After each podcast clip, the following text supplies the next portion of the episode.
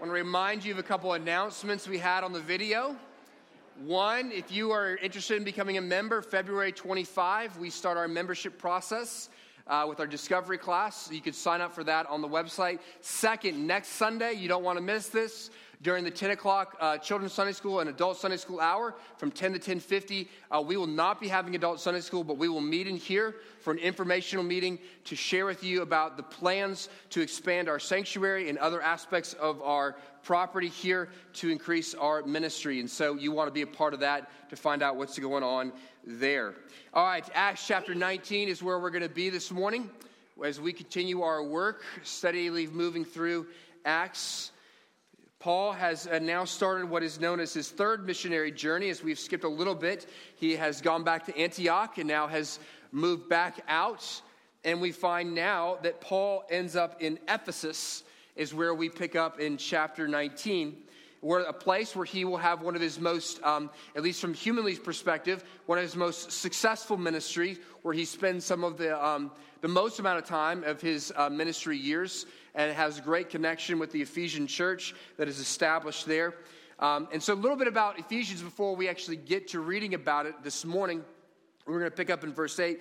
But the, the city of Ephesus is under the authority of a god named Artemis, or in Roman language, Diana is the way uh, the Romans called this god. She was the fertility goddess. Uh, in fact, uh, she was referred to not, not just in regards to her, that what they believe was her ability to help you uh, procreate, but also in regards to fertility, was also she was the one who was oversees whether you were going to be prosperous, that your land would be fertile, that your cattle would be fertile, that you would be able to make money. So she was the protector of the city and the prosperity of the city, and she was the one who guaranteed their prosperity. So they would sacrifice to this goddess in the hopes that she would give them uh, wealth and children. The, Ephesus was known as being, she was well known. This is maybe one of the most famous gods of the ancient times, uh, Artemis or Diana. And she had the world's largest temple there in Ephesus. It was four times larger than the Parthenon in Rome. In fact, it was one of the seven wonders of the ancient world. It was so large and so grand and so beautiful. And then comes Paul with the gospel and there is a collision. And that is what I want to look at this morning. As we work through this text, we're not going to read it all at the beginning. We're going to work, work through it in chunks together. But what I want to discuss this morning is a theme that I think we see throughout the Bible.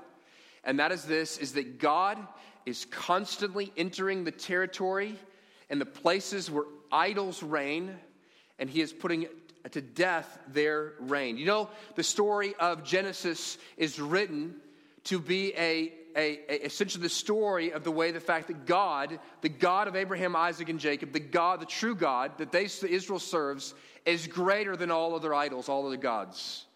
The whole account of Exodus early on there, where uh, God goes to war against Pharaoh, is not just a war against Pharaoh, but actually when he releases the people of Israel, those nine plagues all have to do and relate to Egyptian gods. That God is directly going after the idols of Egypt. And that is what we see here that God is coming after the idols, the worship of the gods of the people of Ephesus. See, you might think or tend to think, as we think about idols, is that eh, like little kids, like something physical. And that may have been true a couple thousand years ago, but idols and our, the way in which we worship idols, it has morphed. It has gone from something that is they're physical to something that is a little bit less conscious, but no less so. You just think about it. The god Artemis she promised at least two wonderful things. And think about if this sounds familiar the, the, the world of Ephesus. In Ephesus, they love three things sex, money, and sports. Does that sound familiar to you? In fact, Ephesus was known, it actually had a Colosseum, uh, a sporting arena that sat 25,000 people that still stands today in Ephesus. This is what they were known for, and this is actually what the, the god Artemis promised for them, was this fertility, was this, was this cultic worship for her, was very sensual, the economic prosperity that she brought. This is what they worshiped, this is what they loved. And what God is doing is coming, and he is, this is a clash of titans. This is a clash of gods. Big God versus little gods, little g gods. And that is the same thing. What I want you to see today is this is what God is after with us. Is He is after invading your life and after invading this city and, and displacing the role of idols and of smaller and lesser gods in your life. And so we pick up in verse 8. Uh, read along with me as I read out loud. If you have a Bible, uh, that's great. If it'll also be on the screen for you. Picking up verse 8, we'll, we'll read through verse 20 in this first section. And he entered, this is Paul, the synagogue, and for three months spoke boldly, reasoning and persuading with them about the kingdom of God. But when they became stubborn and continued in unbelief, speaking evil of the way, that's what people called uh, the Christians at that time, the way, before the congregation, he withdrew from them and took the disciples with them, reasoning daily in the hall of Tyrannus. This continued for two years, so that all the residents of Asia heard the word of the Lord, both Jews and Greeks.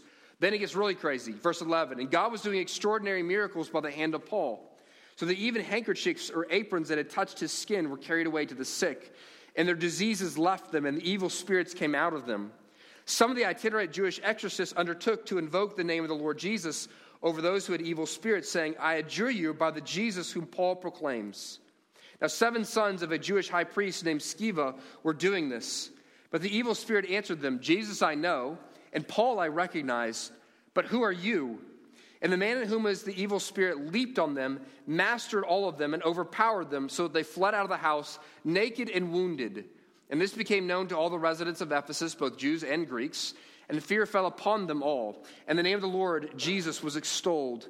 And many of those who were now believers came confessing and divulging their practices.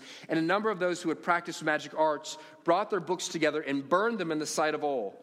And they counted the value of them and found it came out to 50,000 pieces of silver. That's, commentators estimate that could be around $30 million worth of, of gold or books. And then verse 20 so the word of the Lord continued to increase and prevail mightily. How I want to walk through this text this morning is I want you to see that God is coming to make war against the idols. And what we see in verses 8 through 20 is your first point, which is the invasion. That God comes to invade the territory of the god Artemis. The invasion of idol, and uh, what I want you to see here is the invasion of idol territory is primarily done through what? The words, through the words. Now, what gets the big time pub in Ephesus is the fact that uh, these guys got beat up and that Paul is like casting out demons and healing people, and that's cool and all but at least three times it is mentioned here in, this in the focus of this text is what Paul was doing is he is reasoning and persuading about the kingdom of God, about the gospel. In verse 10, it says they heard the word of the Lord, and then it ends the section was with verse 20 as a summary saying the word of the Lord continued to increase and prevail. It won mightily. The word of the Lord is what increases. There were miracles, yes, and that's cool whenever there's miracles but primarily the means by which God invades enemy territory is through his word. In fact, later on, when Demetrius stands up and he's railing against apostle, the apostle Paul and the message and the message that he brings, is he says he, he's not upset about the miracles. He's upset about the message, that it was the message that Paul brought that caused people to turn away from their idols. And so the question for us is do we believe that the word of God still can do that kind of work? Or are we trying to get cute with our ministry? See, very often we, we read passages like this and we see the miracles and we get all excited. And yes, miracles are really cool. But the means by which God moves is through the simple work of His Word. The reading it to your children, the reading it in our churches, the engagement of the Word with your friends and your family. Here is Paul. He is facing the temple of the god Artemis.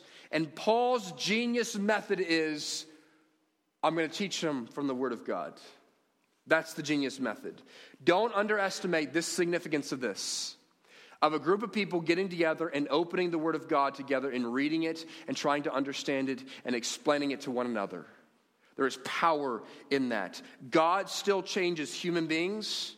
He changes lives, he changes cities, and he changes nations. There is historical evidence over and over and over again. It is the simple work of the Word of God. Now, the second thing I want you to think, see, though, is that God also at times will use extraordinary displays of power. Do you see this, verse 11? Paul's hanky is healing people. His apron, his apron.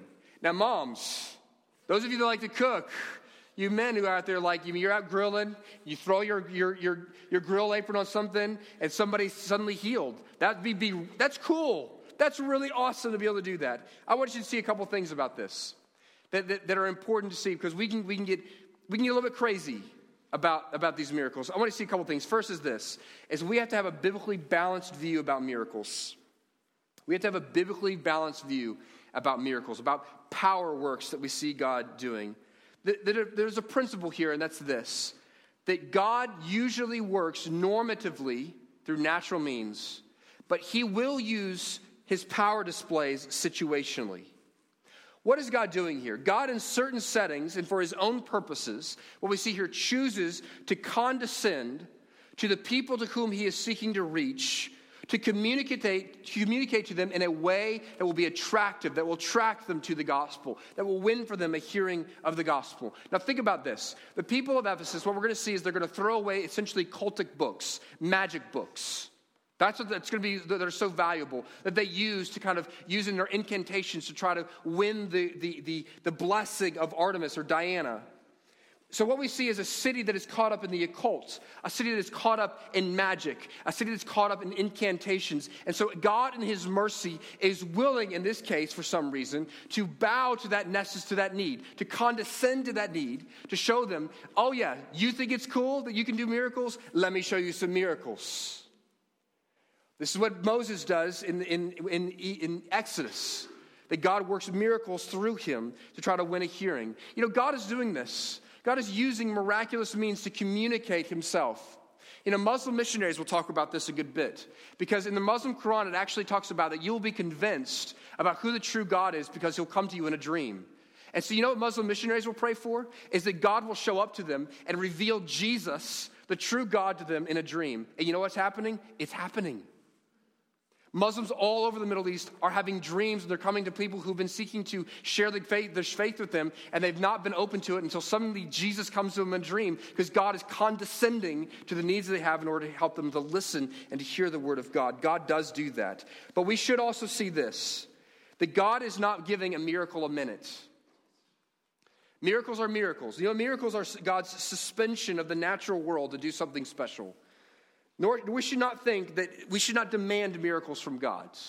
Paul doesn't appear to be, have any concern whether there's miracles or not. He's just got what Paul's like, I'm just, I'm just doing my thing. Showing up at Tyrannus Hall and we're preaching the gospel and people are suddenly getting healed. He's carrying on with what he's doing. But we should not think that God is not working when we don't see miracles. That's a mistake people make when they read Acts. The greatest miracle, understand this, is the new birth. Think about this. One of the coolest miracles God ever did that Jesus did on his lifetime was to heal Lazarus. You know what? Lazarus died again. And so, listen, you can heal people. That's all cool if you can heal people from death. If you can raise them from death. But if they're going to die again, then it doesn't matter a whole lot, does it? But if you could be raised to new life spiritually where you're going to live for all of eternity, now that's the greatest miracle. And God is doing that, is that that's primarily what God is doing. But here's the principle I want you to see about miracles God can and does use miracles suspending or surpassing the use of the natural order in order to accomplish his will. But God most often is working through the natural order of things. We, we can pray, brothers and sisters, you should pray for mir- when, when, when a brother or sister has cancer, when someone you know has cancer, you should pray for God to heal them. You can pray for miracles. And God does do that. But you know how God most often heals people with cancer? Through doctors and medicine, God moving through the means of the natural worlds. This is how God primarily works. We must not be secularists who deny God's authority over the natural world and God's right to invade the natural world and suspend it at times, but neither must we be super spiritualists who only ever see God work in the midst of miracles. We believe in a providential, sovereign God who is working through natural means. He is ordering the world in such a way that he brings about his purposes so that, so that he doesn't actually, he doesn't have to do miracles that often. He doesn't need to. The second thing I want you to see about this from this text is so not only do we have to have a balanced view about miracles, but also you should beware of those who come wielding the claiming to wield the power of God, like Paul is able to wield it here. In fact, it's not so much that Paul is the one who is wielding the power of God, right? Paul is utterly passive here. There is no sign that says that Paul is going around, that Paul has, has taking his shirts, right, that he wears every day and he's selling them in the market. Paul has not gone, oh, look, my shirts are healing people and my aprons are healing people. So now suddenly he's got like a hanky ministry going on in his church. Right, we must be careful in this, but the reality of this, and the only reason why I have to speak to this, is you think we wouldn't need this. But if you go watch TBN or CBN, whatever this, the, the Christian Broadcasting Network, this is exactly what you see. Hey, if you call this number and pay $99 for this prayer cloth and you pray with this on your head or in your hands, what will happen? You'll get, God will answer your prayers. Here's some Kabbalah water that a rabbi has pulled from the Jordan River and he has prayed over. And if you will drink this water, then you'll live, you'll be healthy, and you'll be well. They are called, they're called religious hucksters who are seeking to manipulate and use the name of Jesus. And that is exactly what's going on here. The sons of Sceva. Alistair Begg calls them the, uh, the, the, sons of, he calls the sons of Sceva the seven streakers of Sceva which I think is quite appropriate because you see what happens here. What God is going to do with those who seek to wield the power of God in the name of Jesus in an inappropriate manner and without be living under the submission and the authority of God's word is God is going to expose them. And what we see here is literally, he exposes them. Not just figuratively, but literally. These are itinerant Jewish exorcists. All seven sons of Sceva. Itinerant Jewish. Can you imagine that if you're their mother? What are your boys up to? Well, it's same old, same old. They're itinerant Jewish exorcists, but they're Italian. I know, that's what I keep telling them. It's very confusing. It's very difficult. If some of you really enjoy Matt Chandler, on, uh, and, and I, he has one of the greatest lines I think I've ever heard on this account when he says this that if you want to know if you've, if you've won or lost a fight, if you began the fight with pants on, but you end the fight with no pants on, then you lost. you lost. Listen, there are people in this world, people, people get frustrated if pastors preach too much against those who are on TV. And I understand we should be fair, and we should be generous, and we should be gracious. But they also should be exposed. They should be caught literally with their pants down, theologically. And they should be called out for what they are as religious hucksters who are trying to use the name of God in an inappropriate way for their own glory and their own benefit. And that's exactly what these men are doing. And there's men who are still doing it today. But the main point is this, and that is this, is that God is invading. And what I want you to see in this text is when God invade, it has invades the territory of idols, it has great effects on people's lives. What happens at the end here? That religious hucksters get exposed. People are amazed by the power works that Paul, that God is doing through power, and they hear the word of God and they're convinced. And what happens to their lives? They are radically transformed. These people whose lives center around the worship of the god Artemis, their lives center around these books, these magic incantations, this is what their, their, the liturgy of their life is. And what we see is they take this thing that is the core of their life and they build a huge fire and they throw their stuff into it. What is that? They burn the books. They're making a clean break from their idolatrous past. They're putting it aside utterly. This is a picture of what God does when He gets a hold of someone's life. When God invades your life, there is a radical transition. It flips your life upside down. And He demands to be the only God in your life. And when someone begins to, to follow Jesus, this is what you ought to be seeing in their life in some way, shape, or form. That the idols of their life are cast out that they burn the books of their immorality, that they burn the books of their social habits, that they burn the books of their moral and relational sins, and they say, I'm done with these things because I want to serve the true God. So I ask you, have you burned the books? And what, what would it you burn? You probably can't literally burn the things that are idols in your life. You would go to jail. Or you get fired but how, what would it look like to burn the books in your life? To show God, man, my goodness, this, your, your, my life is yours. So what we see is God invades. God invades and it has a great effects. He is disrupting the city of Ephesus. Now, what we see in these verses is the idols push themselves to respond to this invasion. If you invade enemy territory, they have a tendency to react. And that's exactly what we see picking up in verse 23. It's kind of like the idols are like Bugs Bunny. You remember Bugs Bunny when Elmer Fudd would come after him? And it's like the idols are sitting there chewing on the carrot and they're going, you know, of course, this means war. And we picked up in verse 23 because that's what's going on here. About this time, there arose no little disturbance concerning the way. Again, that's the Christians, that's what they're called. For a man named Demetrius, a silversmith who made silver shrines of Artemis, brought no little business to the craftsmen. These he gathered together with the workmen in similar trades and said, Men, you know that this business, in this business we have our wealth.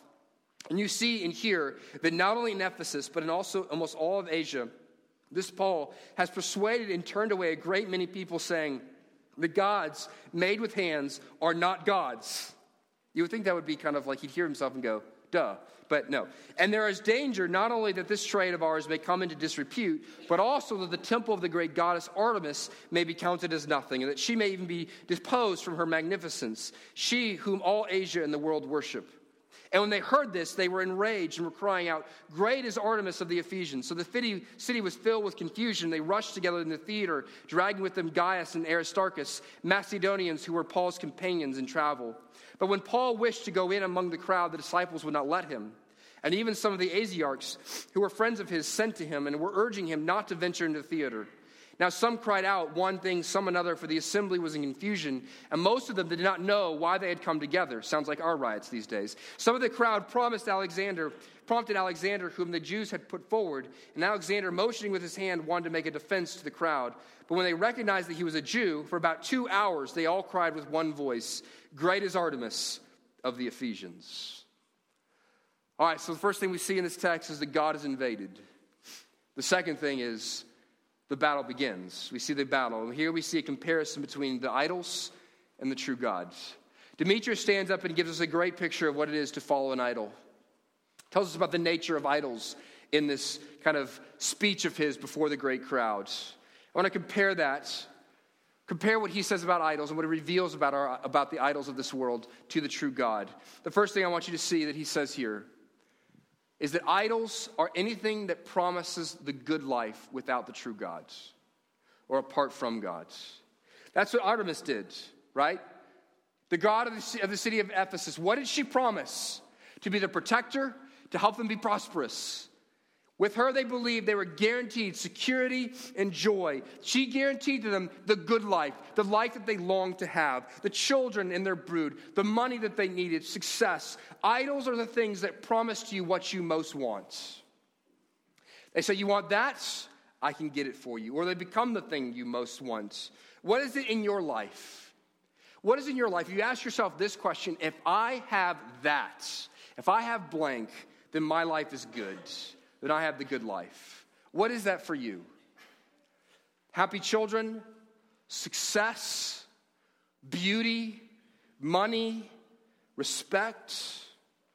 What is it for you? Idols are not usually bad things. They are good things that have become God things. It may be marriage, it may be relationships. If marriage is that thing that you believe the good life only begins when you've met that one person. And then you'll put this pressure on your marriage that your marriage has to be a certain way. The message of idols is this if you have this, you're happy. If you have this, you've got the good life. And the flip side of it is this if you don't have this, your life is terrible. Your life is over.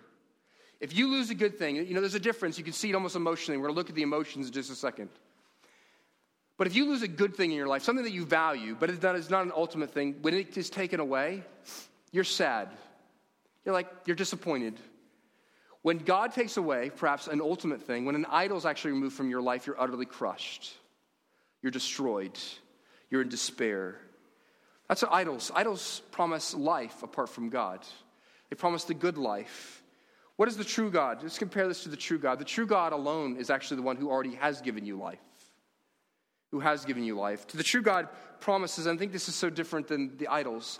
The true God not only promises what you want, promises to provide you what you, most want, but he does so by becoming what you most want. The true God promises you what you mo- most want by becoming what you most want. Uh, the delight of your heart becomes God Himself. Here's a God, Paul says, not made with human hands. It's almost ridiculous that we serve idols, the idols of this world sex and money and power and, and, and acceptance. These are the things that we serve. And yet, God has given us all these things. And we create these idols, we create these worlds, we serve these gods, and yet they are of our own making so many times. And yet, we see compared to God, they are nothing. I heard one pastor say this he says, His God's love is more faithful, it is more tender, more fulfilling than romance. His promises are more secure and more reliable than money. His presence is more life sustaining than creature comforts. His future more fulfilling than a fertile family. His attention and affections better than the praise of people. God is better than the idols of this world. Jeremiah 2:13, Paul is actually an indictment, sends a prophet to indict his people. And he indicts them because they have sought for lesser things for their joy. It says this For my people have committed two evils. First, they have forsaken me, the fountain of living waters, and have hewn cisterns for themselves, broken cisterns that can hold no water. Your idols can hold no water. Let me put it this way why your idols can't hold any water. Let's say, let's say marriage, the perfect marriage. That's your idol. If I have that, my life is good. Listen, if your spouse then will become the, the means by which you have the perfect marriage, if they mess up, what does that mean how you're going to react? You're screwing with my whole life here. You're screwing with the core of my existence. And know what? Nobody can handle that pressure. Because if you look at me and you say, my happiness, my joy relies on you, you know what it's going to make me want to do? I'm going to want to run for the hills. Either that or I'm going to try and try and try, and I'm never going to be able to make you happy. And then it's going to crush me, and I'm going to be useless to you. Listen, your spouse, the idols of this world, whatever it may be, they, are, they have holes. The water just runs out of them. And yet, what we do, what we've done is we've forsaken the God who said, I have no holes. I offer everything perfectly for you. I offer acceptance and perfect, per, I offer acceptance and significance and purpose. Understand this the true God is better than idols. And in fact, all your other, other idols, you know what they are? They're merely poor copies of the true God. They only offer lesser things, lesser imitations. For example, sex. You know who came up with sex? It wasn't the 1960s that came up with sex. Newsflash God created sex for your pleasure and for his glory. We have to actually speak positively about it. It is a good thing. God says, I gave you sex. The idol says, you know what? God doesn't really actually want to give you that pleasure. So you just have it any way you want. God says, I've given you sex for a particular place, for a particular purpose. And the idols say, you know, you just, you just have it wherever you want, whenever, in every way you want it. You know, you actually take the power out of it. You take the enjoyment out of it. You take the pleasure out of it when you, do, when you misuse it as an idol would. Work. God gave you work as part of your purpose, as a loved image bearer, not to win acceptance, but as the joy of working in the presence of God. And yet the idol of, your, of work says, you know what? If you want to be accepted, you have to do all this. You have to go, go, go, go, go, go, go. Because it'll get you what you really want. It'll give you the happy life. The second thing we see, we see here about the nature of idols, articulated through Demetrius, is this: is idols need to be protected. I mean, this is hundreds and hundreds, perhaps thousands of people that are rising up and chanting and screaming and yelling. Why do they need to be protected? It's so ironic. The god of Artemis, this is a cruel uh, irony. The god of Artemis is known to be the protector of the city of Ephesus. And yet, who's protecting whom here? These people have to rise up and protect their God. And what we see here is that if you, you one of the ways you can know you have an idol is what makes you most angry when it's threatened. As you can see from the story, when you threaten people's idols, they get violent in a hurry. What makes you the angriest? What has them, if it's threatened, what is, if it's taken, if you don't have it, if you don't get it, what makes you the most depressed? What makes you the most stressed and anxious? Your emotions are telling you something about something that is going on inside your heart. You need to listen to those things, not because they're ultimately true, but they're, they're, they're lights on the dashboard that are flashing and saying, something is wrong here. That if you're that angry, Tim Keller tells a story about two women, two moms that he was counseling one day at the same time. And both of them were very angry at their husbands. One of them, in fact, one of them, but he, he, said it was quite odd. One of them, it was, it was clear, both of them hadn't been very good fathers. And they were very angry about the role that these husbands had played in the raising of children. And yet he said the woman who actually had lesser, her husband had actually sought to be more faithful. He was more involved in the family. He had actually been a better man than the, than the other spouse, wife's husband. But the one who had the better husband was actually the more angry. And what he realized was this is that her idol was her children. And so, because her idol was her children, and because her husband hadn't performed in the way she needed him to in order to support her in the raising of her children, she hated him for it, despite that he had given his best efforts. What do you feel obsessive about to protect in your life? And then you need to ask yourself, why in the world am I having to protect this so much? I thought money was supposed to protect me, and yet I'm not able to spend it because I'm so afraid it's going to run out. Why is that? If it's your reputation, you always have to protect your reputation. You can't ever be criticized. You get really angry when people criticize you. You can't ever let anybody know anything that's wrong in your life because your reputation is ultimate. And if someone ever exposed anything about your life, oh my goodness, that's the end of your world. Why do you have to protect your God? The true God doesn't need you to protect him. The true God is better than that. The true God protects you. Remember, we looked at this a couple weeks ago. Paul in Acts 7, chapter 17, verses 24 and 25 said this the God who made the world and everything in it, being Lord of heaven and earth, does not live in temples made by hand, nor is he served by human hands as though he needs anything, since he himself gives to all mankind life and breath and everything. This is the true God. He doesn't need you to protect him, he is here to protect you. If the true God is your God, nothing can touch him. If what you want most is God Himself, guess what? Ain't nothing gonna defeat Him. He's already gone into death and He's defeated death. If death can't touch Him, what can? He has defeated all the principalities in this world. He has won the victory. He protects you. You don't protect him. You know, I've always sensed this as one of the things that is distressing in which, in our evangelical world, in which we get so riled up about trying to. There's, there's a difference between defending the faith and defending God's. God can defend himself. You know, when you try to defend God, you know what happens? Vengeance. God says, Vengeance is mine. You know, there's another religion that we're becoming to look more and more alike in America, and that's Muslims. If you draw an inappropriate picture of Muhammad, what happens? The entire Middle East rises up. Why? Small, insecure God that they feel they have to protect because he doesn't protect them. They have to protect him, he doesn't protect them. Third, I want you to see from Demetrius' speech here, lastly, is that idols demand that we sacrifice for them. The whole system of Ephesus was built around appeasing Artemis. Everything, their whole life was built about winning Artemis's blessings, making sure she was not displeased. Idols are like that. Idols say this if you want me, you have to sacrifice to get me. If you want me to give you blessings, then you have to sacrifice to get my blessings. What, and so here's the question what are you sacrificing to get your idol? What are you sacrificing to get your idol? For example, many men, they don't necessarily go into business thinking that they're going to cheat and lie and steal. But if success, if success is their idol, what they might find themselves doing 10, 15 years in is they will stab anybody in the back in order to be successful. They'll lie. They'll waste their integrity in order to get the money that they want. You, if you long to be married, if relationships is the key, then you'd be willing to compromise your morality, the things that God has called you to, in order to keep that relationship happy.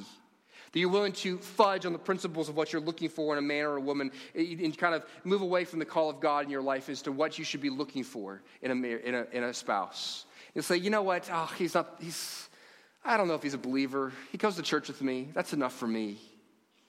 Listen, don't, listen, you're, you're going to fudge your principles to serve your idol? What are you giving up? What are you giving up in order to serve, to sacrifice for your idols? You know, we have a lot of people who worship the ideal, the idol of an ideal family. And you know why? We know what happens. What are they giving up in order to do that? They're giving up opportunities to do ministry because ministry is hard. And ministry is messy. And ministry means their kids are going to be tired. And ministry means that mom and dad may not be there every single night or every single morning. Ministry is difficult. Ministry might mean that you bring a child in your home that messes up the family dynamic. So if you have the vision of a perfect family, the ideal family, listen, you won't entertain the idea of missions. Missions is too hard. It's not pretty enough for you. When you sacrifice the idol, here's the thing though, it demands more and more of you. There's a commentator named William James, and I won't say exactly how he phrases it. He says this Success, he's talking about uh, idols, uh, success is an idol. He says this Success is a nagging goddess. That's not the word he used, that's the word I'm going to use. It's a nagging goddess. She constantly wants more and more and more. She wants your family, she wants your health, she wants your integrity. How many of you are serving at the feet of the God of success? Ancient gods required child sacrifice.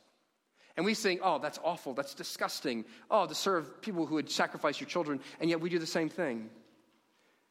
When we say, listen, I have to work all weekends, I have to work all the nights, and I have to. We sacrifice pleasure. Somebody else can watch my kids. I'm going to get a babysitter three or four nights a week because I've got to get away from these children. Sacrificing what we want, we sacrifice our children at the altar of what we desire. Some of you have made ministry, in fact, to even push back where I was just a minute ago. and you're not ministering for your children, your family, because being successful in the eyes of people around you is more important. You know, revivals are strewn with the stories of men who are very successful in ministry, and the wake, the collateral damage in their life is their children. Go look at the story of Dwight L. Moody. His kids hated him. A.W. Tozer, the same thing. The true God, the true God, though, idols say you have to sacrifice for me. The true God, though, says, I sacrifice for you. Money and success say, if you don't do enough to obtain me, then you miss out on me and I'll make your life miserable. Jesus says to us, You failed me. You ran from me, and I cursed myself for you. I sacrificed to make you mine. Other gods say, If you fail me, I'll destroy you. Jesus said, You failed me, and in love I came to save you. He sacrifices to make you his. That brings us to the third point this morning, which I want to look at the, def- the victory, how God defeated the idols. We're going to be brief on this and get us to the table. Paul, what do we see here? Paul wants to dive into the crowd. And yet they've already kind of already beaten up two of his friends. And so his, a bunch of his friends are saying, Paul, don't go in there. You see, the God, the idols, the powerful idols of Ephesus are, are flexing their muscles through the riots. And the, the, powers and the principalities at large there are going to destroy Paul, are going to rip his, himself, him from limb to limb. And so Paul didn't enter into the theater, but there was one who did, right? What does Colossians 2 say? Is that Jesus entered in, and he was, it says that uh, when Jesus is crucified, what happens? It was a crowd that was chanting, Crucify him, crucify him, crucify him, to serve their idols. And the powers and principalities that were to be in Jerusalem put him to death. And yet, in Colossians 2, verse 15, it says this that Jesus, through the cross, he disarmed the powers and principalities. He made a public spectacle of them on the cross, triumphing over them. That means this that the means by which idols are defeated is through the cross of Jesus Christ. Here's how he did it it's an amazing thing. You know, Jewish scholars will look at the, at, at the story of the Bible and they're very confused. They don't, they don't hold to the New Testament. Because they look, you know, what are the laws that you'd have in the Old Testament is if you committed adultery, you didn't just get a divorce. What happens to a person in Old Testament laws who committed adultery? They were stoned to death. And what we see is God in the Old Testament, his, he, he, articulates his relationship with Israel in regards to this issue as idolatry as that it's a spiritual adultery.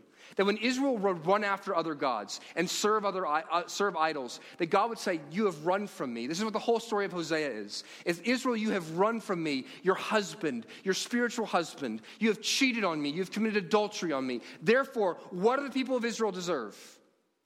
Death.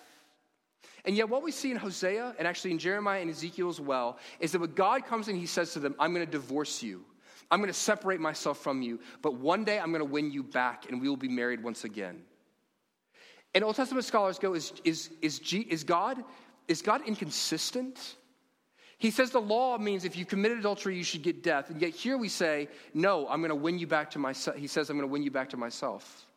There's a tension there in the Old Testament, but that tension is cut by the New Testament, in which God says, yes, there is death. Someone has to die for your adultery. And yet, his desire so much is that he would bring you back to himself, is that he came and he bore the cost of your idolatry. And he defeated all the other idols that you served. He ran off your lovers in order to win you back to himself. He said, Listen, either you die or I die. Somebody's dying for this idolatry. I will die.